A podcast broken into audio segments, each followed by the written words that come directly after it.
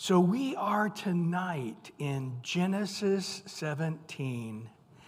And this is the chapter where God changes some names and he speaks once again so tenderly, wonderfully to Abraham. Now, leading up to chapter 17, chapter 15, verse 6, one of the most important verses in the Bible, and Abraham believed God and it was accounted to him for righteousness. And um, then in chapter 16, right after believing God, he says, Well, maybe God wants me to have a child, not through Sarah, but through her maid. And goes into Hagar, somebody they should they picked up back in Egypt where they should have never been in Egypt. And now years later, he has a child through her, Ishmael. And uh, we're, we're going to find out in, in chapter 22 that um, God says, Take your son, your only son. He does not even recognize Ishmael. Um, only the one son of promise, only the one son that was a miracle that would carry on the lineage ultimately to the Messiah. Well, chapter 17, verse 1 and 2 when Abram, notice it's not Abraham yet, but Abram, was 99 years old. So we know in chapter 16 he was 86. And so now Ishmael would be about 13 years old. And Abraham, um, we're going to discover that he, he goes from 86 to right here, 99. So several years have gone by.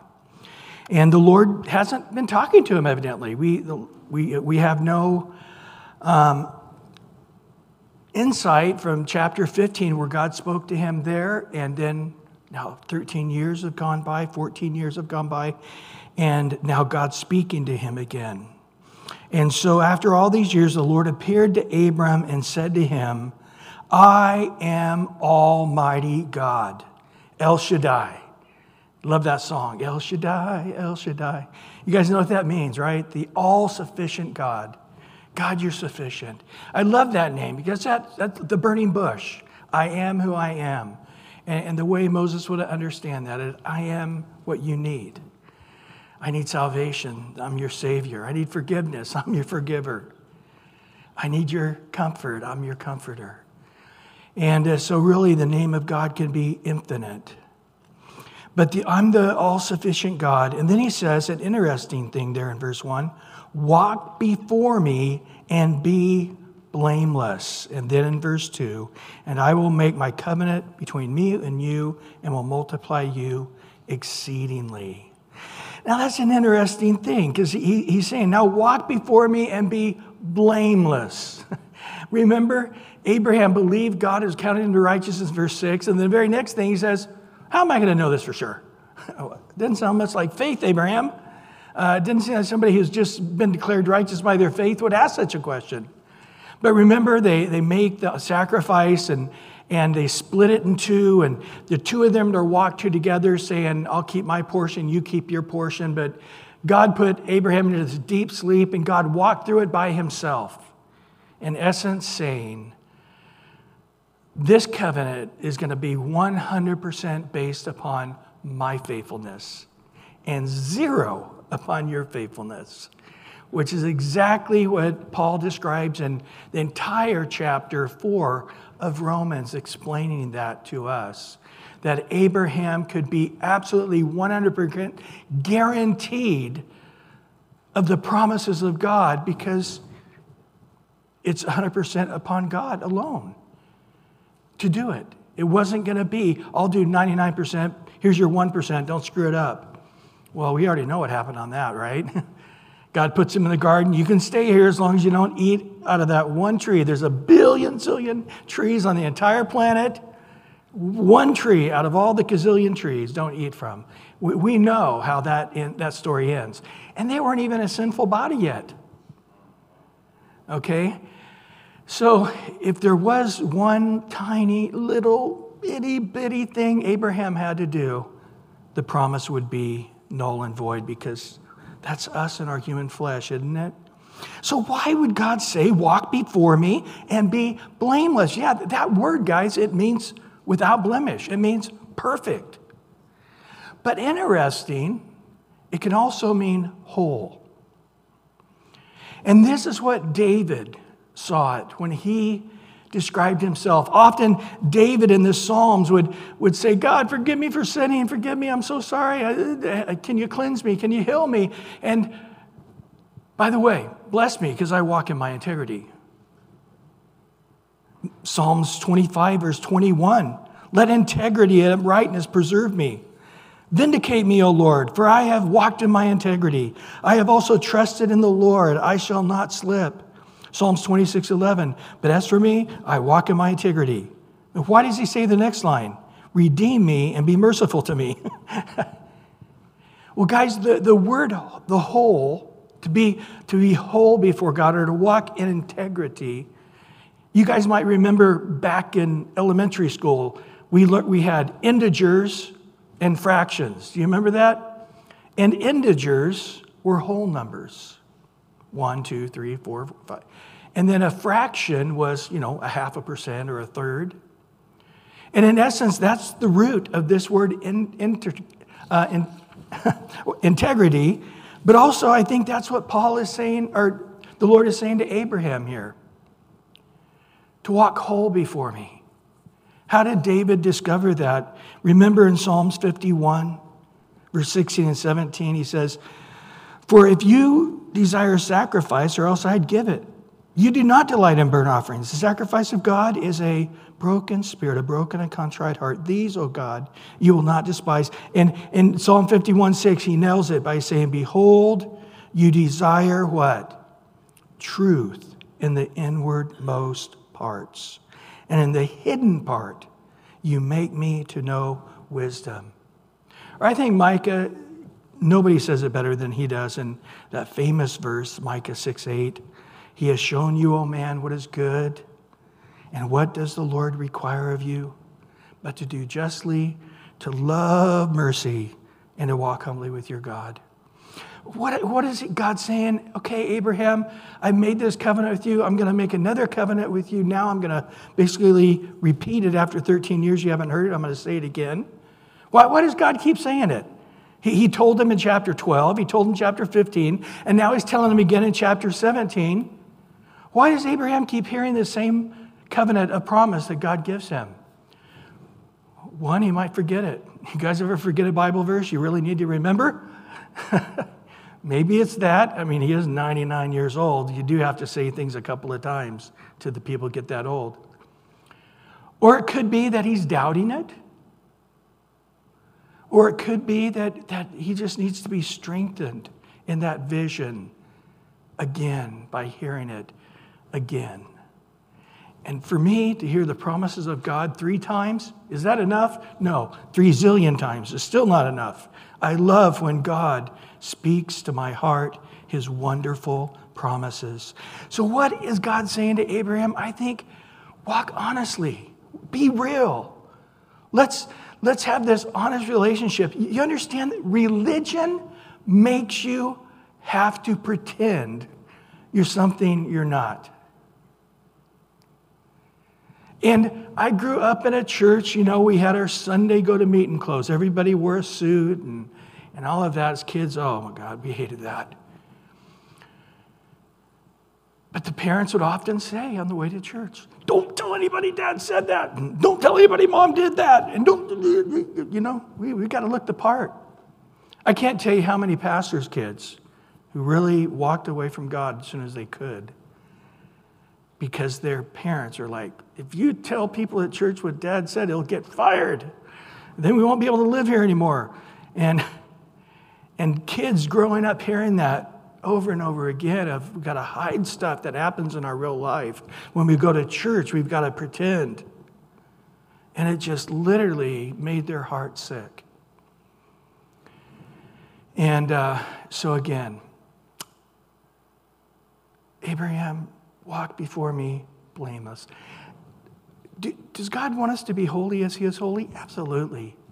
Can we be in this human body? We really can't. You know, that, that's the problem. Have you ever noticed that? Just like Paul in Romans 7, the harder you try to be right, the worse it seems you are. You know? That's what Paul was saying. Man, I did okay before God said, don't do that. And then I kept doing it. And God said, don't do it. I did it even more. And then I just found myself wanting to do it. I don't even know why, because sin dwells in me. So, you know, what, what does every person, God's a person. Yes, He's God. We're made in His image, and we're all persons, so He's a person. We like to talk, God likes to talk. We like to listen, God likes to listen. We like to be happy, God likes to be happy. God gets sad, I get sad, you get sad. We, we, we, we all have these things, but what do we want in friends? Do we want a million of them? No. But we do want as many as we can get if they can all be honest with each other together. Right? I mean, if you have somebody that is not really telling you what they think, and they're not really being relaxed with you and enjoying you.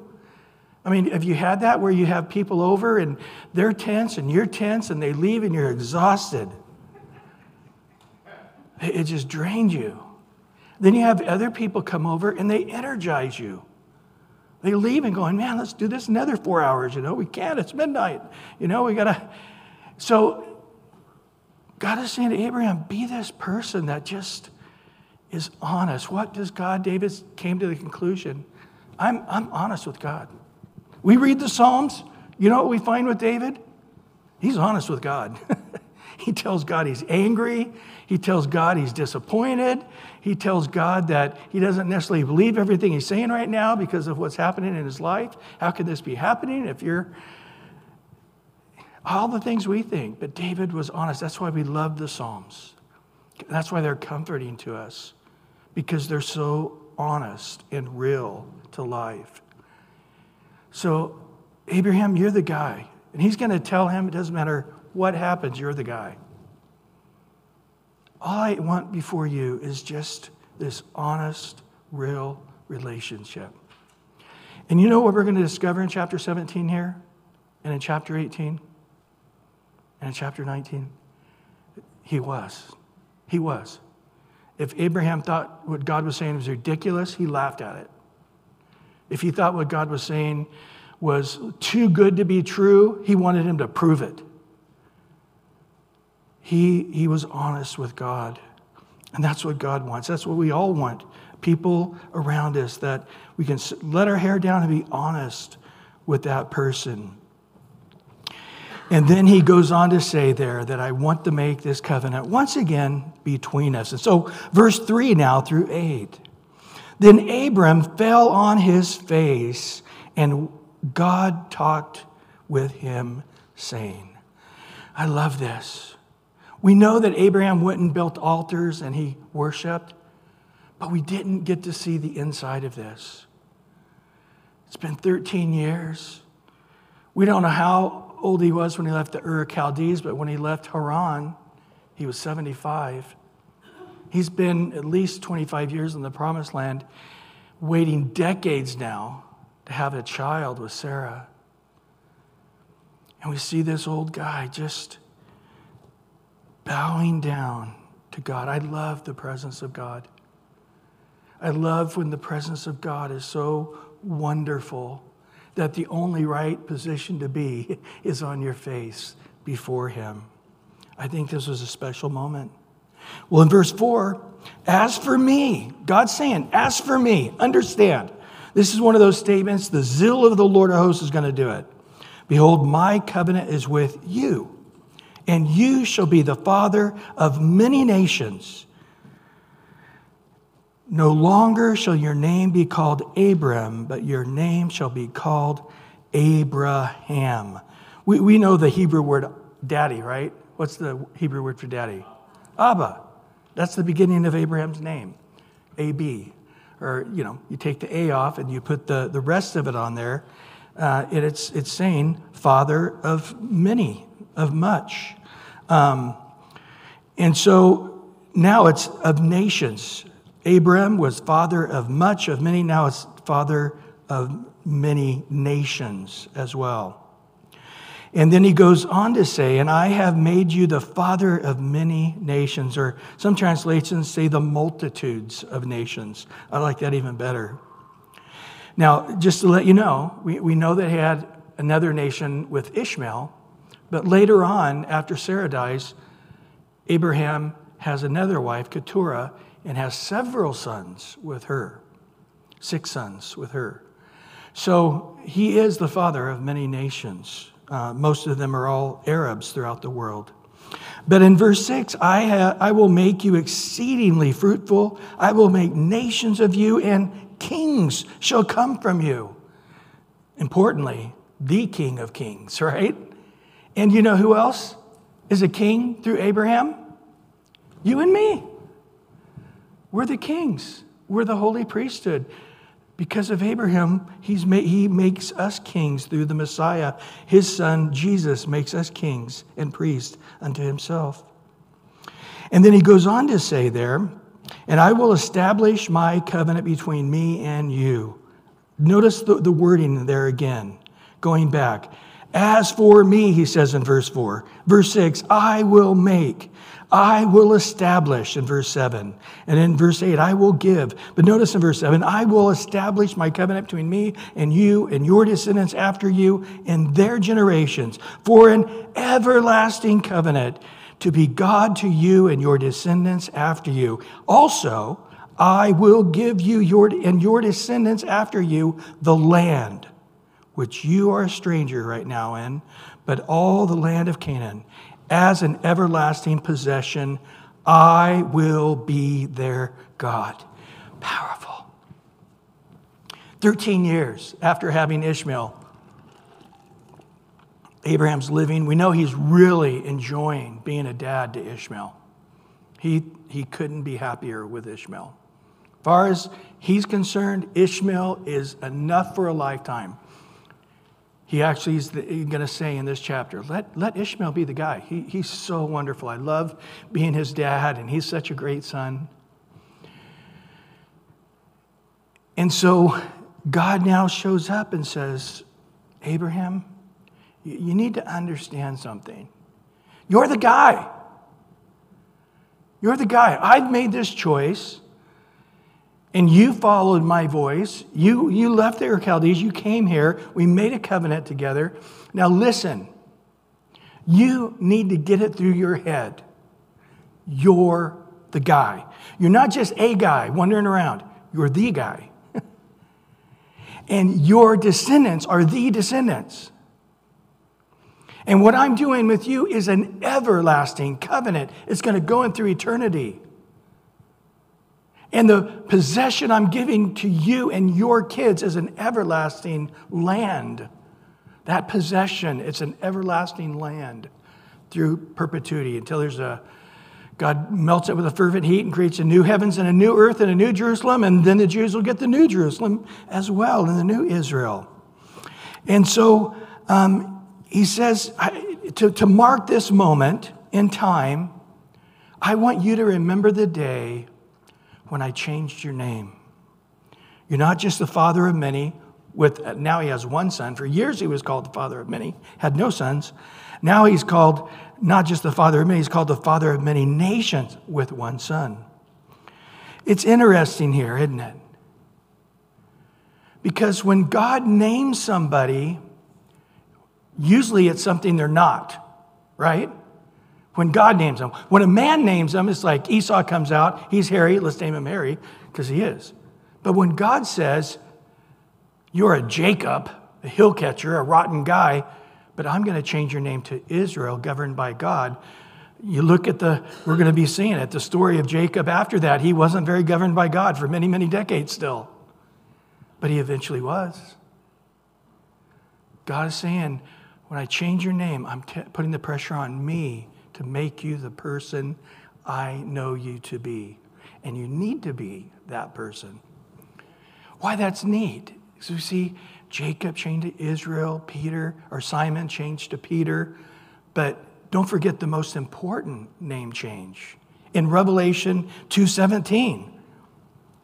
I love this. He's he who has an ear, let him hear what the Spirit says to the churches. To him who overcomes, I will give some of the hidden manna to eat, and I will give him a white stone. And on that stone, listen, a new name which no one knows except him, and he receives it. God eventually is going to say to all of us, Your name is, and now for eternity, it is going to be called this. I love it. God is changing. Right now, I mean, He's called us so many things. He's changed us and called us saints. Are we saints? Mm, don't think so. He's called us righteous. Are we righteous? No, but we know we're going to be one day. We're the chosen, we're the royal priesthood, we're the sons of God. The list goes on. And he said, I'm doing this by my power, by my will. In verse 5, I have made you a father of many nations. Verse 6, I will make you exceedingly fruitful. I will make your nations of you. I will make kings that to come from you. Verse 7 I will establish a covenant between me and you and your descendants after you and their generations for an everlasting covenant. Um, and then in verse 8, and I will give you and your descendants after you possession of that land forever. So again, try to remember, if you can't remember, if somebody says, well, I think the Jews should get out of Israel, uh, well, now you know. Chapter 17 is one of the places it says that God gave it to Abraham and his descendants, that land, forever. Well, verse 9, and God said to Abraham, As for you, you shall keep my covenant, you and your descendants after you, throughout their generations. Who is God making this covenant with? He's getting ready to make one to Abraham and the fellow kids that are Jews. This is my covenant which you shall keep between me and you and your descendants after you. Every male child among you shall be circumcised, and you shall be circumcised in the flesh of your foreskin, and it shall be a sign of the covenant between me and you. Now, he's been talking about his offspring, right? I mean, the whole focus has been about his offspring, having kids. And then he's talking about his kids having kids. And so, circumcision. is focusing on that reproductive part of the body. And he is speaking of this, saying, I, I want you guys in particular to understand that you're reproducing your descendants that's going to eventually lead to the Messiah. And that's a covenant between me and you guys. It's private, if you would. And indeed it is. In verse 12, he who is eight days old among you shall be circumcised, eight male, every male child in your generation. And he who is born in your house, maybe not a Jew, or brought with, bought with money is a foreigner who is not your descendant. So anybody who makes their, their life to live in your boundaries under your house, they also are to be circumcised. He who is born in your house and he who is brought with money must be circumcised, and my covenant shall be uh, in your flesh in an everlasting covenant. And an uncircumcised male child who is not circumcised in the flesh of his foreskin, that person shall be cut off. It's a nice way of saying put to death from his people and has broken my covenant. Interesting, we just talked about circumcision in Philippians 3. Remember, Paul was given the big list. I'm a, I was born a, of the, uh, as a Jew from Abraham and of the tribe of Benjamin, circumcised the eighth day, and we just actually talked quite about this. So I don't want to be redundant, but you guys remember in Romans chapter 2, Paul makes the argument there that it never was, even with Abraham, it never was about the outward act of circumcision. It was always about the heart. And I actually have a lot of verses in, on that in the notes from last week in Philippians 3, verses uh, 4 through 9. If you want to get a whole Bible study on what circumcision is uh, in the Old Testament and how it means to us in the New Testament. But it is interesting here that they said on the eighth day. This is thousands of years before science.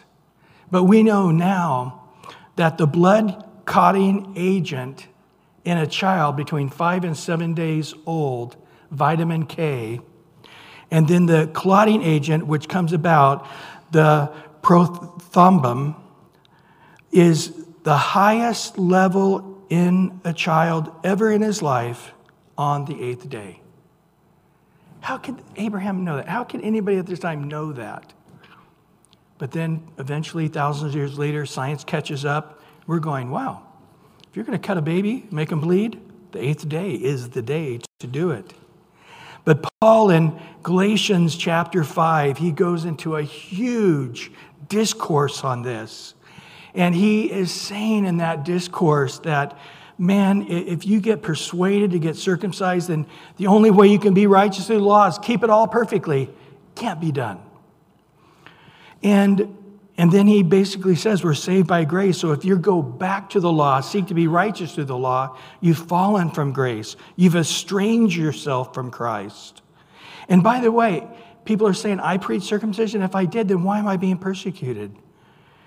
Brethren, we've been called to liberty, to freedom. Don't let anybody take that freedom away from you. I think he says it best in Galatians 5 6. For in Christ Jesus, neither circumcision nor uncircumcision avails anything but faith working through love. So, even in circumcision with Abraham, the focus, as we'll discover, chapter 15 and later chapter 22, it's really on his faith, not on circumcision.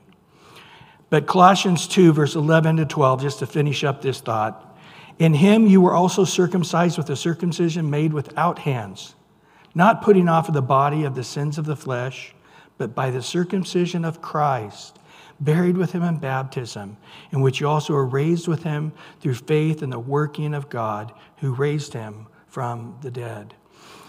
So Romans 2 and Colossians 2 tells us that the circumcision in the New Testament, it's when the Holy Spirit comes into our life. He cuts that old sin nature away and gives us a new heart. It is not baptism. There are churches that, that it's called, it's a, it's a heresy. It's called baptismal regeneration. And it's where they actually believe that when you're baptized, that's when your sins are washed away. So people often ask, well, why does that church do infant baptism? And the reason is because of this. They say New Testament circumcision is baptism. That's why they baptize babies. And that's why a lot of the groups, not all the groups, a lot of the groups that baptize babies say that's when they're saved. And if you don't get them baptized and they die before they get baptized, then they, they may not make it to heaven because their sins haven't been washed away through baptism.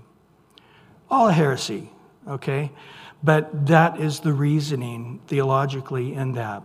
But going on to verse 16, 15 and 16, then God said to Abraham, As for Sarai, your wife, You shall not call her name Sarai, but Sarah shall be her name. I will bless her, and I also give you a son by her. Do you hear that? I will also bless her and give you a son by her. Then I will bless her, and she shall be a mother of nations. Kings of people shall be from her. So, Sarai, the lady or the princess, to now the princess or the lady of a multitude. Now, verse 17, we learn she's 90 years old. Then Abraham fell on his face and laughed. Now, here's this earlier, he fell on his face and worshiped God. But now he said, Yeah, through Sarah, you're going to have a baby. And notice, Abraham fell on his face and laughed and said in his heart, didn't say it out loud, pretty smart guy, because he's, with, he's in the presence of God. Shall a child be born to a man who is 100 years old? And shall Sarah, who is 90 years old, bear a child? Wow. So Abraham is talking to God. Evidently, it's not physically in the presence of God, as we're going to see in the next chapter. He's actually looking at a person who's God. Um, here, maybe God's just speaking out loud or maybe into his heart. But he's not feeling like he's in front of this guy. And so, in secretly in his heart, he's just on the floor laughing, going, A 90 year old woman having a baby, how ridiculous. And in his heart, he's laughing about this. And then he says to God something that became very offensive to God. Abraham said to God, Oh, that Ishmael might live before you. Israel's, Ishmael's my choice, and he's a great son. I want you to choose him. Well, God's going to answer that in, in verse 19 by saying, God said, No. Sarah, your wife, shall bear a son, like I said. You know why I think this is so interesting? Because remember in Romans chapter 4, it tells us that Abraham's the father of us all, and that he had this faith that was unmovable. And, and in Romans 4, he, said, I in verse 17, he said, I have made you the father of many nations in the presence of him whom believed, God who gives life to the dead and calls those things which do not exist as though they did, who in contrary to hope and hope believed, so that he became the father of many nations, according to what was spoken, so your descendants shall be. And listen to verse 19, and not being weak in faith, he did not consider his own body already dead since he was about 100 years old, and the deadness of Sarah's womb. He did not waver. The old King James says, stagger at the promise of God through unbelief, but was strengthened in his faith, giving glory to God and being fully convinced what he had promised he was able to perform. Now, what I just read did not sound like that whatsoever. he laughed about Sarah being 90 having a baby. He laughed about himself being 100 having a baby. They were getting a big laugh out of this. And then he's just like, this is ridiculous. I, I, God, Ishmael, he's already here. He's 13. He's great. Let's just let's carry on. What's the next step? I got Ishmael here. But what do we find here in the New Testament? We find the truth of how God sees what we just read.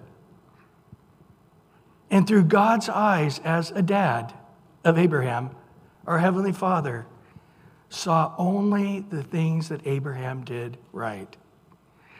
Because after this chapter 17, he does get strengthened in faith. He does believe that God can do the impossible. He really does get there. But he wasn't always there, but God saw it that he was always right there. His faith, man, never faltered. It just went from one string to another string. Man, he, he, he considered God to be able to do anything, and he never faltered whatsoever. As one of the commentaries said about this passage in Romans 4, he said, Abraham staggered like a drunken sailor, but in his faith. But yet God saw his heart, and he saw his heart was faith. I love that. You know, we saw earlier Lot. Well, Lot was a mess. His wife, his home was a mess. But all we hear about Lot in the New Testament, he was a righteous man. And his righteous soul was vexed every day at the wicked works of the city he lived in. I'm like, let's go back and read that about Lot. And how did I miss that in chapter Genesis? I didn't see a righteous man. God did. I didn't see him bothered about the wickedness of the people. God did. Or what about David? A man after God's own heart, it tells us in Acts 13. A man after God's own heart who did all my will. It would take me three Bible studies to tell you all the sins David committed. I mean, that guy messed up about more than anybody in the Bible. Big sins. Cost thousands of lives. Not hundreds, thousands of people died because of David's sins. But yet, all God sees about David is now here's a guy everybody should follow a man after my own heart who did all my will. You know what happens to me when I read these things? It gives me great hope. And it also reminds me of the truth. Remember Jeremiah 31 34. For I will forgive their iniquity and their sin. What does it say in Jeremiah 31 34? And I will remember their sin no more. You got it, Chris. Yeah. I will forgive their iniquity, and I and their sin I will remember no more. It's true. All he remembered about Abraham is what he did right. All he remembered about Lot was what he saw in his heart, not in his action. And he, the times he was right in his heart. All he saw of David was only what he did right. Isn't that amazing? I mean, it totally makes sense. I mean, I'm a dad. I honestly don't remember all the dumb things my kids did. And sometimes I do, and I just put them out of my mind. I don't, I wouldn't bring it up. To, I don't want to embarrass them. I don't want to have them remember something they regret when they were eight years old and how they messed up. I mean, right? I mean, that's really all you want to remember. So it makes totally sense that God's that way. But He has the power to actually take our sins away. See, that's the cool thing. The Old Testament law could cover it, but in Christ, He takes our sins away, buries them in the deepest sea, scatters them far as east to the west, so they really aren't there. Well, yeah, David, no, God didn't bring up David's sins. David had no sins. This is the point. Well, why don't you mention about David uh, sin? No, I'm sorry, this is the New Testament, buddy. I rose again. David has no sins. I have no idea what you're talking about. You're telling me, God, you don't remember about Bathsheba? And that's, oh, yeah, she had Solomon. They had a great little son there. Yeah, that's great. What about before that marriage? Nope, don't remember any of that. Gives me great hope. Well, finishing this up in verse 19, God says to Abraham, No, Sarah, your wife, shall bear you a son. I just told you that. And you shall call his name Isaac, which is laughter. And I will establish my covenant with him and an everlasting covenant, and with his, listen, his descendants after him. This is the only time that God says your son Isaac is going to have children. And he uses this little tiny couple of words to have a horrendous faith in chapter 22, willing to offer Isaac as a sacrifice because he knows God would have to raise him from the dead because he hadn't yet had any kids. We do see a great faith in Abraham. It just took 40 years. when he had the great faith in chapter 22, he was 137 years old. so he eventually had great faith. It just took a long time to get there. Well, in verse 20, and as for Ishmael, I have heard you. Behold, I have blessed him, and I will make him fruitful and multiply him exceedingly.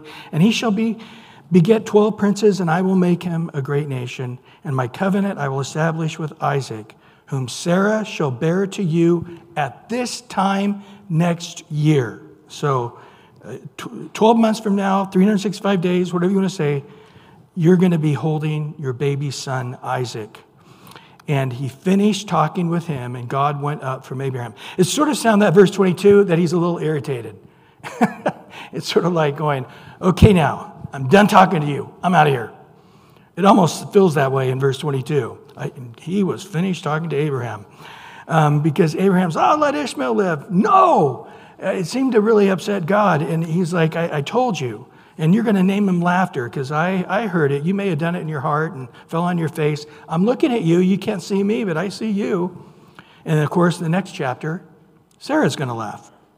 But in verse 23, and Abraham took Ishmael his son, and all who were born in his house, and all who were bought with his money, every male among the men of Abraham's house, and they circumcised the flesh of their foreskins in their very same day, the very same day, immediate obedience. And God said to him, Abraham was 99 years old, and he was circumcised in the flesh of his foreskin. So he comes back, hey guys, good news. I've been talking to God. Bad news, we're all going to have a circumcision party. Now, we already knew he had 318 men ready for battle. It must have been hundreds of guys, maybe a thousand. I really don't know how big of a group it was by this time. But way back when he delivered Lot, he had 318 men ready to go to battle. It's not talking about little boys and old men that were with him. So, wow. And Ishmael, his son, was 13 years old, and he was circumcised in the flesh of his foreskin. And the very same day, Abraham was circumcised and his son Ishmael, and all the men of his house, born in the house and bought with money from the foreigner, were circumcised with him. So God is, is bringing home again now for the third time all the blessings that he's going to put on Abraham. And Abraham, just be this guy that walks with me through this, being honest and, and, and real.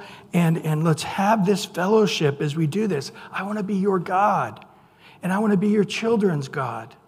And, and I want to have this fellowship, this relationship. And remember all the promises of God to Abraham are also to us.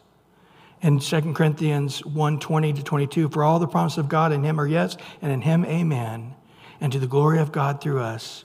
Now, he who establishes us in Christ and has anointed us in God, who has also sealed us and given us of his spirit in our hearts as a guarantee. Do you hear how similar that is to the promise of Abraham? God says, I'm going to establish it. This is what he says. Who's the one who established the promise of salvation, of sanctification, of glorification? I did it. The Holy Spirit's in you. God sealed you with the Spirit. He made this guarantee, just like He did in His nature to those who believed in Him. In Galatians 6 9, let us not grow weary in doing good. In due season, we shall reap if we do not lose heart.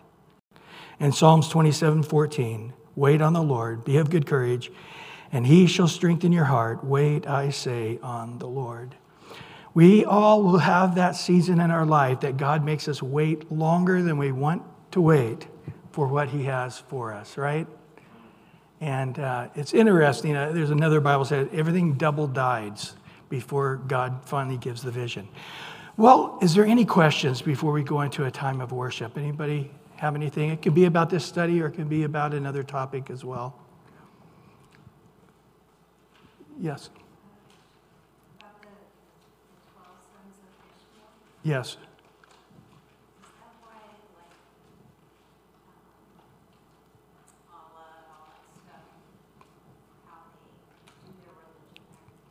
Yes, a big part of it is. Um, so Ishmael was circumcised, and Ishmael circumcised all his kids. And so in the Muslim religion and other religions, the, the, there is circumcision as well. And again, I believe it's because Abraham circumcised his six kids as well from Keturah. So it just, it didn't, circumcision didn't just stay within Judaism, it's throughout all the Arab nations today. Yeah. Good question. Anybody else? Well, sometimes we have a lot of questions, and sometimes we just have one. So come on up uh, and let's uh, seek the Lord. Lord, thank you for your word tonight. And line upon line, precept upon precept, here a little, there a little. Lord, we just want to grow in you. And oh, our hearts are burning within us tonight, Lord. As uh, Matthias was playing those songs earlier in worship, my heart was just crying out to you, saying how sweet it is to gather together with the brothers and the sisters and, and to come into your presence and, and to sense that wonderful presence of your spirit. Like the children of Israel eating the manna from heaven every day, sometimes we can get so accustomed to us, it no longer has that same heavenly spark to us, even though it is. And for many of us, we are walking in your peace. We're walking in your word. We're walking in your will. And it's just good all the time. Even when trials come, even when attacks come, even when difficulties comes, our faith is so grounded. We just keep our eyes on you, and we thank you for that. So tonight, Lord, we just want to come and bring you incense, the evening oblation, and just worship you in spirit and truth. Give us grace, Lord, and meet us here like you did Abraham. Meet us here, O oh Lord, and be pleased. Mm, in Jesus' name.